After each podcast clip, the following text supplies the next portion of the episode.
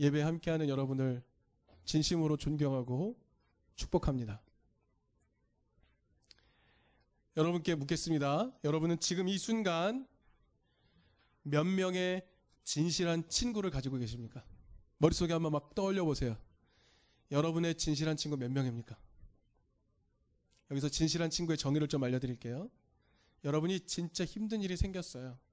진짜 어려운 일, 곤란한 상황에 처했어요. 그때 찾아가서 도움을 요청할 수 있는 친구. 도움을 요청해도 그 요청을 받아줄 수 있는 친구 몇 명이나 있습니까? 자신이 없으신가요? 최소한 저는 그렇, 그렇지 않을까요? 여러분이 언제든지 오셔도 할 수 있지 않을까요? 착각인가요? 예, 그럴 수도 있겠다 생각이 듭니다. 좀 다르게 물어볼게요. 여러분의 페이스북 친구는 몇 명입니까? 제가 몇 명인지 아십니까? 제 페이스북 친구가, 친구가, 제 페이스북 친구가 472명입니다. 깜짝 놀랐어요. 저는 제 페이스북 친구가 100명도 안 되는 줄 알았거든요. 그런데 어느새 하나씩 하나씩 늘어서 472명이 제 페이스북 친구더라고요. 자, 여러분, 몇 명의 페이스북 친구를 두고 계십니까? 그리고 그 중에 과연 여러분의 진실한 친구는 몇 명입니까? 여러분, 우리는요, 이 사회 관계망 서비스 안에서 정말 과거에 비해서 양적으로 엄청난 수의 친구 관계를 맺고 살고 있습니다. 확실한 것은 이 양적 관계가 질적 관계로 변화되지 않는다는 거죠. 여러분 들어보신 이름일 겁니다. 영국 옥스포드 대학의 유명한 진화 생물학 교수 한 분이 있습니다. 로빈 던바라는 분이 계세요. 던바 교수. 여러분 이 던바 교수라는 분이요. 진화 생물학자니까 발칙한 진화론이라는 한국어 제목의 책을 썼습니다. 근데 이게 원래 제목이 뭔지 아세요? 이 책의 원래 제목이 이겁니다. 우리에게 얼마나 많은 친구가 필요할까? 가 원래 제목이에요. 자, 이 책에서요, 던바 교수는요, 연구에 따라서 한 인간에게 있는 친구의 수를 밝혀냅니다. 진짜 친구의 수. 여러분이요, 예고하지 않고 불쑥 찾아가서 저녁 먹자, 같이 뭐 좀 하자, 술 같이 한잔 하자라고 할 수 있는 어색하지 않은 사이, 그 사이의 수가 몇 명이라고 연구 결과가 나온지 아십니까? 업입니다. 몇 명이라고 연구 결과가 나왔냐면 150명이라고 나왔어요. 여러분 인간이 영장류 중에서 이 두뇌, 두뇌의 크기가 제일 크지 않습니까? 그리고 이 의식을 담당하는 신피질의 크기가 가장 크다. 그래서 어 그러면 관계 면에서 훨씬 나을 것이다. 다른 영장류들보다라는 가설을 가지고 연구를 시작을 했어요. 그래서 연구한 결과 어, 영장류 중에 가장 진화한 인간이 사람 사이에 친구의 관계로 맺을 수 있는 최대치가 150명이라는 연구 결과를 낸 거죠. 그러면 사례를 듭니다. 고대 사회, 옛날 고대 사회의 부족들, 이 어느 정도 크기로 유지되었는지를 조사를 했더니 평균 153명 정도 되었다고 해요. 로마의 이 군단의 수, 백부장이라고 보통 말하죠. 이 수가 어느 정도였냐면 130명 정도였다고 합니다. 여러분, 그 기독교 개신교 종파 중에 예, 어, 극단적 경건주의로 살아가고 있는 아미쉬라는 경건주의 일파가 있죠. 예, 그분들은 검정색 옷을 입고요. 아직도 전기 안 쓰고 마차 타고 다니고 그렇습니다. 그런데 그분들이 살고 있는 마을의 집단의 수 몇이었냐면 110명이었다고 해요. 보통. 그런데 거기 규칙이 있대요.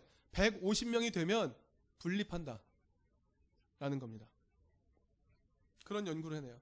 현대에 이분이 영국 분이니까 영국 사람들이 외국 사람들은 크리스마스 카드 굉장히 많이 쓰잖아요. 아직도 많이 씁니다. 보통 얼마나 쓰느냐 봤더니 가족의 수를 다 계산했을 때 약 150명 정도에게 카드를 쓴다라고 해요. 그래서 인간이 가질 수 있는 진실한 친구의 수는 약 150명 정도다라고 이야기합니다.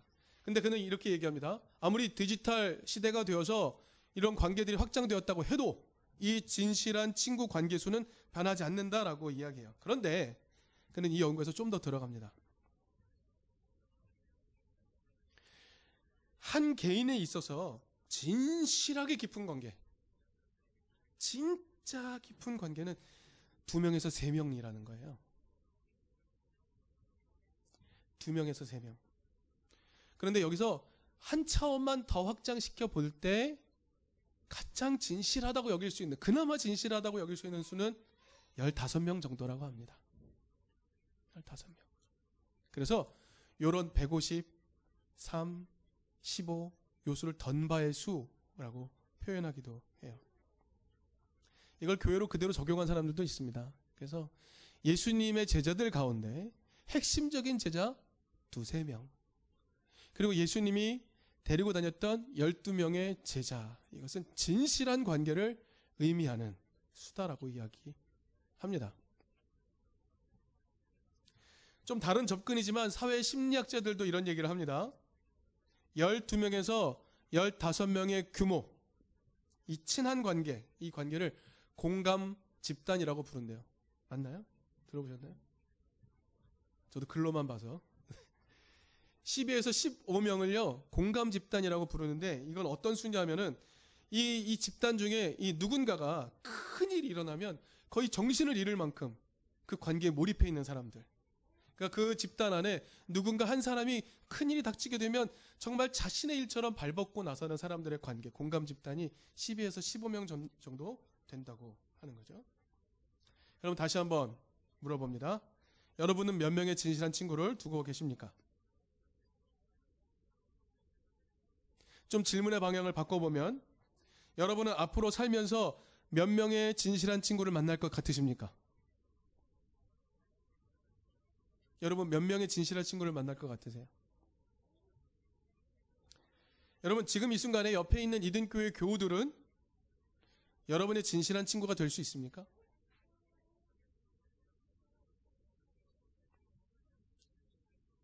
여러분 저는요 주일 이 시간에 이 공간에 우리가 함께 모여 있는 것이 기적이라고 생각하는 사람입니다.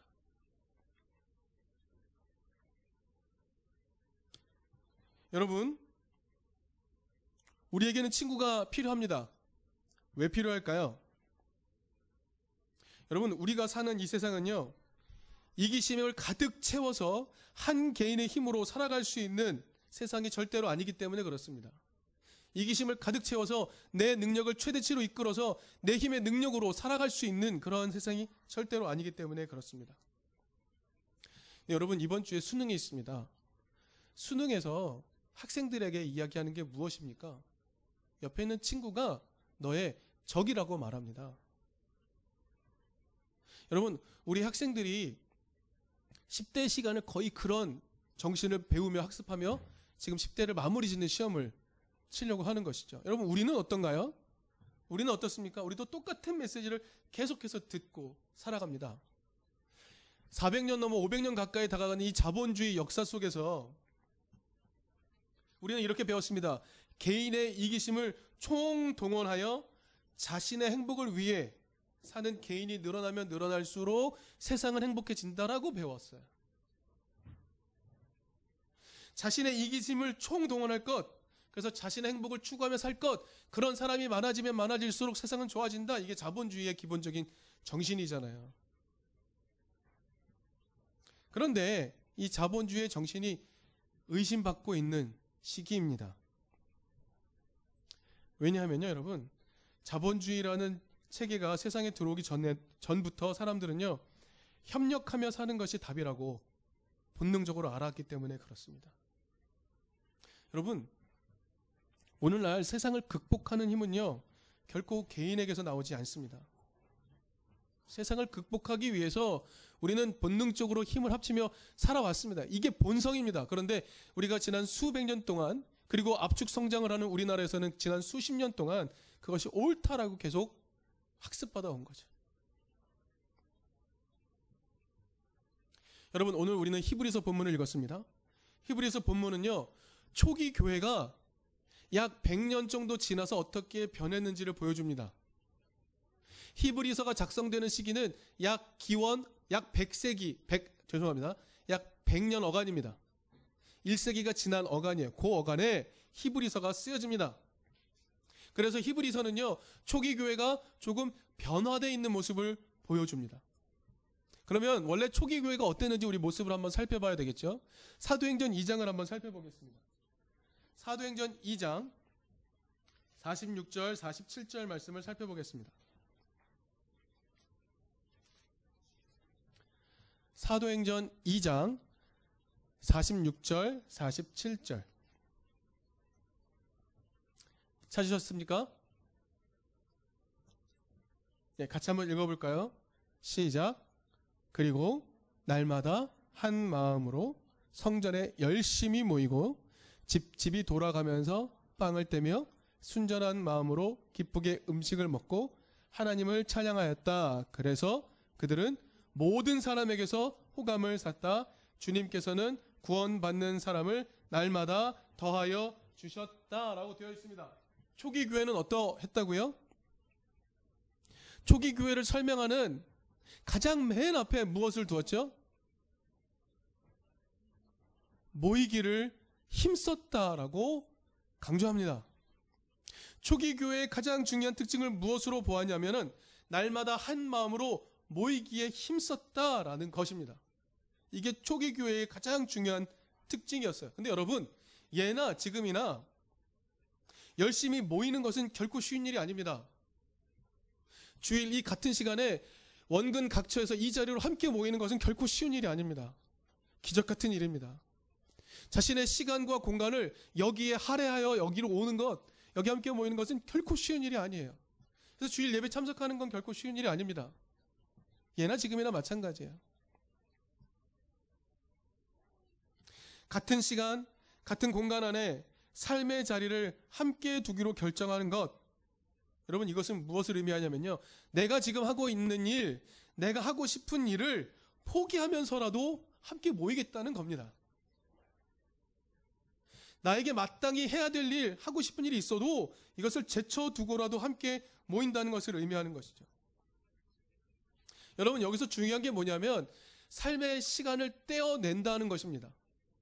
삶에서 짬을 낸다는 거죠. 시간을 낸다는 겁니다.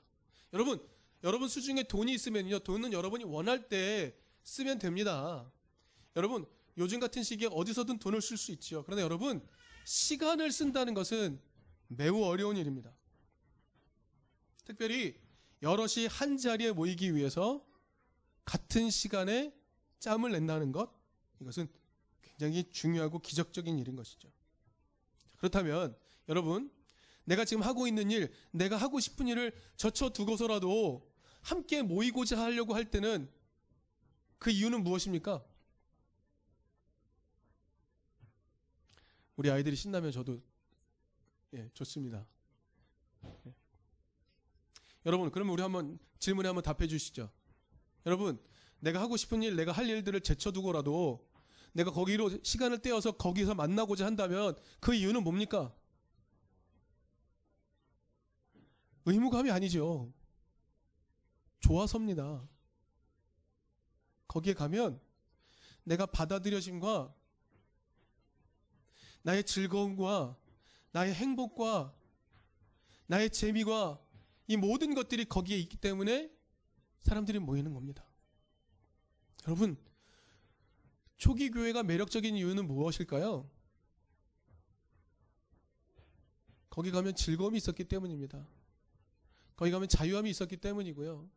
거기 가면 받아들여짐이 있었기 때문이고요. 거기 가면 행복했기 때문입니다. 초기 교회가 그런 곳이었다는 것이죠. 여러분, 함께 밥을 먹고, 함께 대화하고, 함께 하나님의 나라의 꿈을 꿀 수 있었던 것, 그것이 초기 교회는 가능했던 거죠. 왜요? 그것이 즐겁고 재밌으니까. 그것이 행복한 일이니까. 여러분, 사도행전이 이렇게 말합니다. 사람들의 그런 행동, 초기 교회의 그런 행동이요. 모든 사람에게서 호감을 샀다고 이야기합니다. 주변의 사람들이 그걸 못하고 있었던가 봐요. 그래서 교회가 그 일을 하니까 수많은 사람들이 그 모습에 호감을 샀다는 겁니다. 여러분 초기 교회 교인들은요 어려웠겠죠. 짬을 내는 게 어려웠겠죠. 그런데 시간을 내서 짬을 내서 함께 모여서 함께 먹고 함께 마시며 함께 말씀을 배우며 기도하며 그렇게 행복하게 살았던 것 같습니다. 사람들이 호감을 가질 만큼 그래서 이 일로 인해서 하나님 나라의 방식으로 들어온 사람들이 많았다라고 성경은 기록해 주고 있는 거죠. 여러분, 시간에 짬을 내는 것, 이게 중요했습니다. 시간에 짬을 내는 것. 그래서 짬을 내어서 함께 만나서 함께 먹고 함께 대화하고 함께 하나님 나라를 꿈꾸는 것, 이게 매우 중요했다는 말이죠. 이게 행복했던 것입니다. 그런데요, 히브리서가 기록되는 1세기 후반쯤 상황이 되면 조금 바뀌어 있습니다. 여러분 오늘 본문 25절 함께 읽어볼까요? 오늘 본문 25절입니다. 함께 읽겠습니다. 시작. 어떤 사람들의 습관처럼 우리는 모이기를 그만하지 말고 서로 격려하여 그날이 가까워 오는 것을 볼수록 더욱 힘써 모입시다라고 이야기합니다. 모이기를 그만하자라고 말하는 이들이 등장하기 시작한 것이죠. 모이는 것이 더 이상 기쁜 일이 되지 못했던 것입니다. 왜일까? 힌트가 24절에 등장합니다. 24절 읽어봅시다. 그리고 서로 마음을 써서 사랑과 선한 일을 하도록 격려합시다. 이것을 하지 않는 겁니다. 무슨 일이 있었을까? 여러분, 초기 교회를 연구해 보면 초기 교회, 예루살렘에서 시작된 초기 교회는요, 동질 집단이었던 것 같아요. 민중들, 생각이 비슷한 사람들, 신분이 비슷한 사람들이었던 것 같아요. 근데 이게, 이 복음이 유럽 전역으로 흩어지기 시작합니다. 그래서 거기서 교회가 세워졌어요. 왜요? 좋으니까. 하나님 말씀, 예수 그리스도의 뜻을 따르고 배우는 게 좋으니까 교회는 세워집니다. 그런데 문제가 발생하기 시작해요. 여기에 노예도 있고 귀족도 있는 겁니다. 유대인도 있고 헬라인도 있는 겁니다. 계급이 있습니다. 종파가 다릅니다. 서로 다른 것 구별해지기 시작합니다. 여러분, 사랑이 충만할 때는 그게 잘 안 보입니다. 서로 사랑할 때는 계급의 차이가 안 보입니다. 부자와 가난한 자의 차이가 안 보입니다. 종파의 차이가 안 보이죠. 그런데 이 사랑이 조금씩 식기 시작하자 사람들의 눈에 너와 내가 다르다는 사실이 점점 보이기 시작합니다. 노예들이요, 노예 생활을 다 마치고 저녁 때 와서 함께, 저녁 때 와서 교회 와서 함께 밥을 먹어야 되는데 귀족들은 미리 교회에 와 있던 거예요. 할 일 없으니까 함께 나누어야 할 밥을 먼저 먹어버린 겁니다. 그래서 바울이 혼내죠. 너희가 집에 가서 먹을 수 없느냐? 왜 여기 와서 함께 먹어야 될 것을 너희가 먼저 먹느냐? 그러면서 성찬을 이야기하잖아요. 함께 먹어야 되는데. 무언가 균열이 일어나기 시작했던 겁니다. 점점 힘들어지기 시작한 거죠. 모이는 것이. 차이가 보이니까. 여러분, 한국 기독교는요, 좀 독특한 역사를 가지고 있습니다. 초기에 한국 기독교가 들어왔을 때 전북 김제에요. 금산교회라는 곳이 있는데 전북 김제에 선교사가 들어와서 말씀을 가르치기 시작합니다. 근데 이 말씀을 정말 열심히 받아들인 두 사람이 있어요. 양반, 조덕재, 그리고 하인이 있습니다. 하인, 조덕삼, 죄송합니다. 양반, 조덕삼, 하인, 이자익 있습니다. 두 사람이 엄청나게 열심히 선교사의 가르침을 받아들였어요. 양반, 조덕삼, 그의 하인, 이자익. 그래서 교회가 점점 기틀을 갖추어가기 시작하고 금산교회가 세워집니다. 이제 교회가 세워지다 보니 이것을 같이 꾸려가기 위해 장로를 선거해야 될 때가 되었어요. 장로를 선거를 했는데 사람들은 당연히 조덕삼이 장로가 될 줄 알았어요. 근데 웬걸요? 투표를 했는데 하인 이자익이 장로가 된 겁니다. 조덕삼은 어떻게 했을까요? 자기 하인이 교회 장로가 된 겁니다. 어떻게 했을까요? 이분은요, 이자익 장로는 하나님이 세운 사람이다. 받아들입니다. 그래서 그 이자익 장로가 나중에 신학 공부할 수 있게 하고 이 이자익 장로는 총회장을 몇 번이나 할 정도로 중요한 사람이 됩니다. 정말 함께하기 위해 사랑으로 이 모든 격차를 뛰어넘었던 그의 한국 교회 안에 있는 사건이에요. 근데 또 중요한 사건들이 있습니다. 여러분 여기 시내 도심 한복판에 가면 여러분 승동교회라고 있고 좀 더 거슬러 안국동에 올라가면 안국 안동교회라고 있습니다. 여러분 승동교회에서요. 어, 선교사가 엄청 선교 열심히 해서 최하층민들이 되게 많이 모였어요. 그런데 백정 출신이 장로가 됩니다. 그러자 양반들이요. 우린 못 받아들이겠다라고 뛰쳐나가 만든 교회가 안동교회예요. 승동교회도 비슷합니다. 승동교회도요. 아 죄송합니다. 연동교회, 연동교회도 비슷합니다. 연동교회 종로가에 있는 백주년 예, 종로가에 있는 백주년 기념관 옆에 있는 연동교회. 이 연동교회도요. 수많은 하층민들이 모여요. 가죽을 가지고 물건을 만든 갓바치들이 많이 모였습니다. 갓바치가 장로가 됐습니다. 그래서 우리는 이 천민들 장로 밑에서 신앙생활 못한다고 나가서 만든 교회가 있습니다. 이게 묘동교회입니다. 아주 희한한 역사를 가지고 있죠. 하나는 모이기 위해서 뜨거운 사랑으로 신분의 격차를 한꺼번에 허물어버린 역사가 있는가 하면 사랑하는 척 하면서 실제로는 사랑하지 않아서 교회를 갈라낸 게 한국 교회 안에 있는 역사입니다. 지금 한국 교회 안에 있는 이 두 가지 모습이 초기 교회 안에서 역사적으로 순차적으로 일어나고 있었던 것 같아요. 사람들이 더 이상 짬을 내기를 원하지 않습니다. 나는 쟤와 함께 어울리기 싫은 거죠. 만나기 싫습니다. 짬을 내지 않아요. 모이기를 자꾸 그칩니다. 서로 마음을 쓰지 않습니다. 시간을 내지 않습니다. 그러니 같이 먹을 수도 없고 대화할 수도 없습니다. 더 이상 연대하지 않습니다. 우리 사랑하고 존경하는 이등교회 성도 여러분, 교회가 공동체로 존재하기 위해서는 시간의 짬을 함께 낼 수 있어야 합니다. 돈이 아무리 많아도 소용없습니다. 함께 머물 시간이 없으면 소용이 없습니다. 시간이 있으면 돈이 없어도 서로 연대할 마음이 생겨납니다. 그런데요, 한국 교회는요, 바쁘게 돌아가는 이 한국 사회를 그대로 용인합니다. 그래서 바쁘면 복 받은 거라고 이야기합니다. 바쁜 일이 많으면 아우 좋겠다고 일할 것 없어서 노는 사람 많은 때에 바빠서 좋겠다고라고 말하며 그것을 복이라고 이야기하는 경우가 참 많습니다. 여러분 중요한 사실이 있습니다.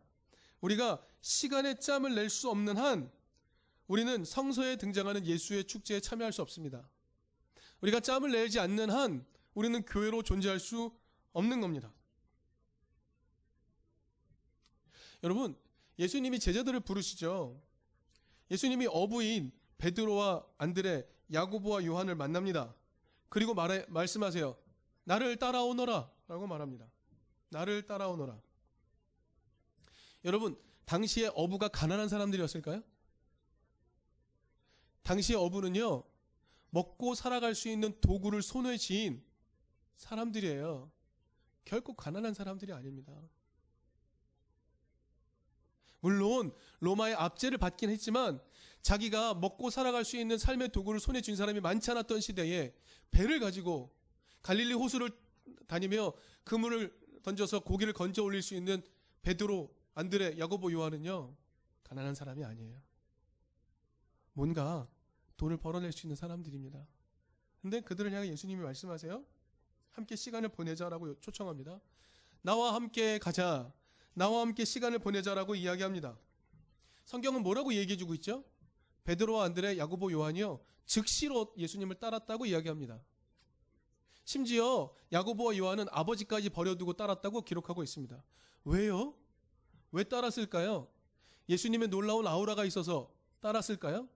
아닙니다. 그는 예수에게서 뭔가를 발견했는데 예수를 따라가면 행복, 지금 이 일보다 행복한 일이 있을 거라고 확신했기 때문입니다. 그래서 자기 수중에 자기의 일거리들도 다 버려두고 쫓아갈 수 있었던 것이겠죠. 여러분, 그래서 복음서에 예수님이 그 제자들을 부르신 장면 바로 뒤에 무슨 내용이 나온지 아십니까? 병자가 고침을 받고요.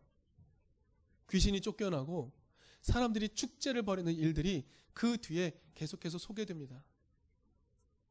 베드로, 안드레, 야고보, 요한은요. 예수님을 따라가면 짬을 내요. 내 시간에 짬을 내어 예수를 따라가면 진정 행복한 일이 일어나고 그 놀라운 일들이 일어난다는 것을 경험했던 거죠. 그래서 예수님을 쫓아갈 수 있었던 겁니다. 예수님의 초청은요, 돈을 줬는 것이 아니라 시간에 짬을 내어서 축제로 살아가는 것이 어떤 것인지 보여주는 것이었어요. 물론 제자들이 그 삶을 잠깐 잃어버릴 뻔했죠. 그러나 성령의 임재 후에 그들이 초기 교회를 만들지 않습니까? 그 일들을 다시 해내잖아요. 날마다 한 마음이 되어 교회에 모이기를 힘쓰잖아요. 서로 집집이 돌아가면서 함께 먹을 것을 계속 나누어 먹잖아요. 함께 하나님 나라의 꿈을 꿀 수 있게 되지 않습니까? 여러분, 세상을 바꾸는 힘, 세상을 이기는 힘은요, 결코 개인에게서 나오지 않습니다. 세상을 이기는 힘은요, 함께 세상이 나에게 해오는 압박을 거절하고 함께 시간에 짬을 내어 모이는 것에서 나옵니다. 함께 공부하고요, 함께 놀고요, 함께 기도하고, 함께 축제를 벌이면 세상을 이깁니다. 그것이 재미있고, 그것이 즐겁고, 그것이 의미 있으면 세상을 이깁니다. 여러분, 세상은 우리에게 계속 말해요. 너 시간에 짬 내는 건 어리석은 일이야. 너 열심히 일해서 돈을 벌어야 할 판에 시간에 짬을 내 거기 간다고 그 어리석은 일이야 라고 말합니다. 너의 힘을 길러야지 라고 굉장히 강력하게 요청을 하죠. 그래야 살 수 있다고 거짓으로 속삭입니다. 그런데 그런 거짓말에 속지 않는 거죠. 왜? 우리가 함께 모여있는 이 자체가 너무 좋으니까.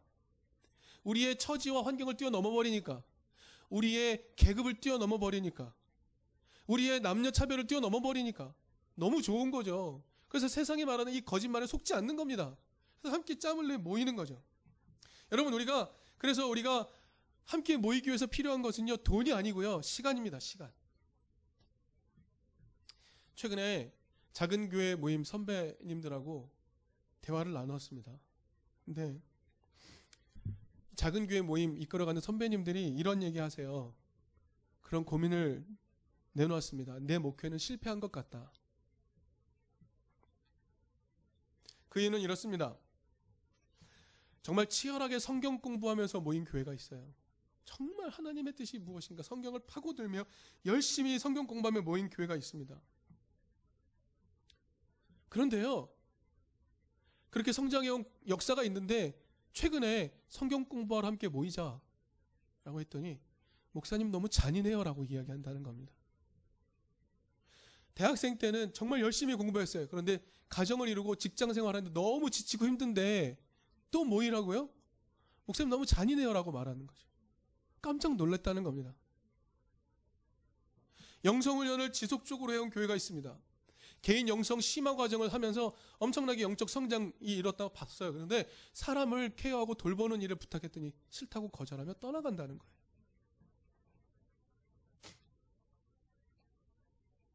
그런 모습을 보면서 본인들이 해온 목표에 대해 회의감을 갖게 되는 거죠. 나 실패한 것 같다. 근데 저는 그 자리에서 그런 얘기를 했어요. 저도 선배님들 저도 이와 비슷한 고민을 하고 있습니다. 이등 교회는 과연 좋은 공동체로 성장하고 있는지 계속 고민합니다. 우리는 함께 모이기를 간절히 원하고 있는지 한번 살펴봅니다. 그러면서 이렇게 말씀드렸어요. 저는 성경을 통해 깨닫게 되는 건 정말 열정을 다해 시간을 내어서 짬을 내어서 함께 모이는 것에 있는 것이 아닌지 생각하게 됩니다. 이렇게 말씀을 나눴어요. 여러분 이든교회 주요 구성원들은요 청년들입니다. 이 세상에서 정말 가장 치열하게 살아가고 있는 청년들인 거죠. 스스로의 삶의 토대를 꾸리기에도 턱없이 부족한 돈을 벌기 위해서 세상에 가하는 그 수많은 착취를 다 받아내는 게 우리 청년들의 모습입니다. 그래서 돈도 부족하고 시간도 부족해요. 자, 그런 여러분들에게 제가 함께 모이자고, 함께 성경 공부하자고, 함께 기도하고 영성훈련 하자고 요청하는 것, 이게 과연 옳은 것일까? 라고 저도 계속 고민을 합니다. 그런데요, 원래 성경을 살펴보면 교회는 원래 그런 곳이었어요. 바쁘고 벗어날 수 없는 것 같은 삶 속에서 기억고 짬을 내어서 시간에 짬을 내어서 함께 먹고 함께 마시고 함께 꿈을 꾸던 곳이 교회였다는 것이죠. 그래서 함께 모이자고 함께 공부하자고 하는 요청을 거두는 것은 아 교회의 본질을 잃는 행위구나라고 깨닫게 되었습니다. 근데 또 여전히 문제 남죠. 뭐죠? 대체 어떤 방법으로 시간에 짬을 낼 수 있게 할 것인가? 여러분 이게 저의 숙제입니다. 이게 이등교의 숙제입니다. 어떻게 우리는 시간에 짬을 낼 수 있는가? 여러분 너와 내가 만나는 것이 우리가 행복하게 살아가는 답입니다. 여러분 이게 답입니다. 함께 모이는 것이 함께 먹고 함께 마시며 시간에 짬을 내어 함께 모이기를 힘쓰는 것이 세상을 이기는 답입니다. 자, 그럼 여기서 거꾸로 이 답에서부터 거꾸로 문제를 풀어가 봅시다. 여러분, 우리의 삶의 최우선 순위를 진실한 친구를 만나는 그 시간에 짬을 내는 것에 최우선 순위를 둡시다. 좀 확장된 진실한 친구를 만나기 위해 12명, 15명을 만나기 위해 시간에 짬을 내는 것을 최우선 순위로 둡시다. 그래야 교회니까요. 자, 그러기 위해서는 어떻게 해야 될까요? 거꾸로 접근을 합시다. 함께 모이기 위해서 우리는 어떻게 해야 될까요? 여러분, 교회는요, 그래서 함께 살아갈 토대를 구축해야 하는 겁니다. 그래서 저는요, 답이 나와요, 이제는요. 가까이 모여 살아야 됩니다. 여러분, 초기의 교회들, 우리나라에서도 초대의 교회들을 한번 생각해 보십시오.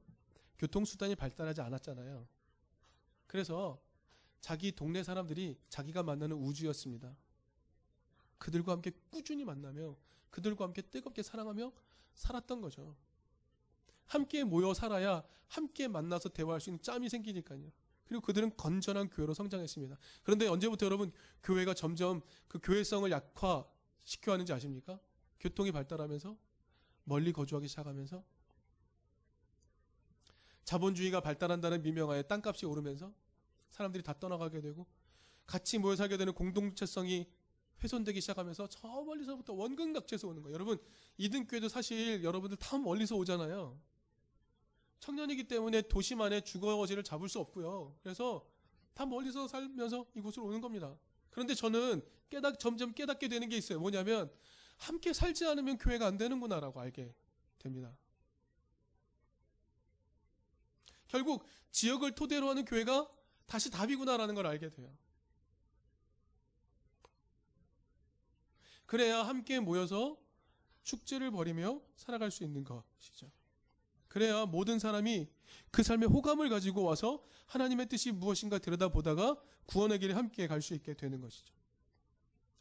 여러분 깨닫게 됩니다. 교회는 만남의 횟수를 줄여가면 줄여갈수록 올곧게 걸어갈 수가 없습니다. 만남의 횟수가 줄어들면 우리는 건강한 교회가 될 수 없습니다. 여러분 성경이 말하는 바 모이는 것을 그쳐서는 안 됩니다. 축제가 그쳐서는 안 되는 거죠. 여러분 저는요 교회 와서 여러분 봉사하고 뭐 전도하고 교회를 위해 일하고 저는 그걸 절대로 바라지 않습니다. 교회란 곳은 함께 모여서 밥 먹는 것, 함께 모여서 춤추는 곳, 노래하는 곳 그런 곳이 되어야 된다고 믿는 겁니다. 그래서 여러분 모이기에 방해가 되는 것을 걷어내고 새롭게 판을 짜지 않으면 안 됩니다. 여러분, 지금의 교회는요, 세상의 방식을 인정하면서 그 토대 위에 세워져서는 안 됩니다. 세상과 다른 방식으로 서야 합니다. 그래야 세상 가운데 진실한 삶이 무엇인지 경험을 전혀 하지 못하는 이들이 그 교회의 모습을 보고 진실한 삶을 향하여 돌아올 수 있는 것이죠. 여러분, 세상의 토대를 인정하면서 거기서 교회가 부흥하리라고 성장하리라고 착각해서는 안 될 것입니다. 교회는 세상을 초월하면서 늘 존재해 왔던 것이죠. 그래서 그 위에 세워져야 합니다. 여러분, 우리 만나기를 그치지 맙시다. 여러분, 우리 만나기에 힘써 봅시다. 그리고 만날 때마다 우리 좀 재밌는 일 합시다. 성경 공부가 달콤해야죠. 여러분, 성경 공부가 재미없는 건 순전히 제 탓입니다. 네, 순전히 제 탓이에요. 성경 공부가 너무 즐거워야죠. 하나님 말씀을 알아가는 게 너무 좋아야죠. 여러분, 우리 각자 집에서 당근 맥주 갖다가 놓고 마십시다. 왜 못합니까? 우리 집에 초대해서 라면 같이 끓여 먹죠, 뭐. 함께 시간을 보내며 함께 하나님 나라를 꿈을 꾸는 그리고 내가 진짜 힘들 때 서로 뜨겁게 사랑함으로 말미암아 서로 도와줄 수 있는 진실한 친구가 되어 볼 수 있지 않습니까? 다시 한번 묻습니다.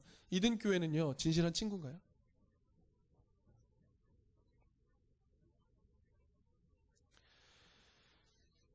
여러분 우리는 늘 만나야 합니다. 시간에 짬을 내서 만나야 합니다. 내가 만나고 싶은 사람이 저 멀리 외국에 있어. 얼마나 외로운가요? 내가 만나고 싶은 사람이 정말 내 앞에 없어. 그의 숨결도 느끼고 싶고, 예? 그의 온기도 느끼고 싶은데 없어요. 그러면 얼마나 허전하고 외롭습니까? 연애하시는 분들은 알 수 있는데. 여러분, 우리가 만나는 것이 교회입니다. 시간에 짬을 내어서. 그 시간에 짬을 낸 그 순간에 집집이 돌아가면서 함께 먹으며 순전한 마음으로 음식을 나눠 먹고 하나님 나라의 꿈을 꾸고 대화하는 것. 여러분 그게 교회입니다. 그래서 여러분 이등교회가요. 주일날 11시에 여기서 모이십시다라고 안 해도 돼요. 그게 중요한 게 아니- 아니니까. 우리가 만약에 월요일날 7시에 다 모일 수 있다면 그때로 바꿔도 되는 거예요. 그게 교회입니다. 우리가 다 모일 수 있다. 우리가 함께 만나서 함께 짬을 낼 수 있다면. 여러분, 우리 이등교회가 자꾸 현실을 돌아보며 어떻게 해갈지 돌파하려고 하니 답이 하나도 안 나오더라고요. 그런데 성경이 우리에게 알려주는 바 모이는 것에서부터 출발했던 교회 그것을 최종적인 답으로 삼고 거기서 역추적하여 오늘 우리의 삶을 바꿔갈 수 있는 그런 우리가 되었으면 좋겠습니다.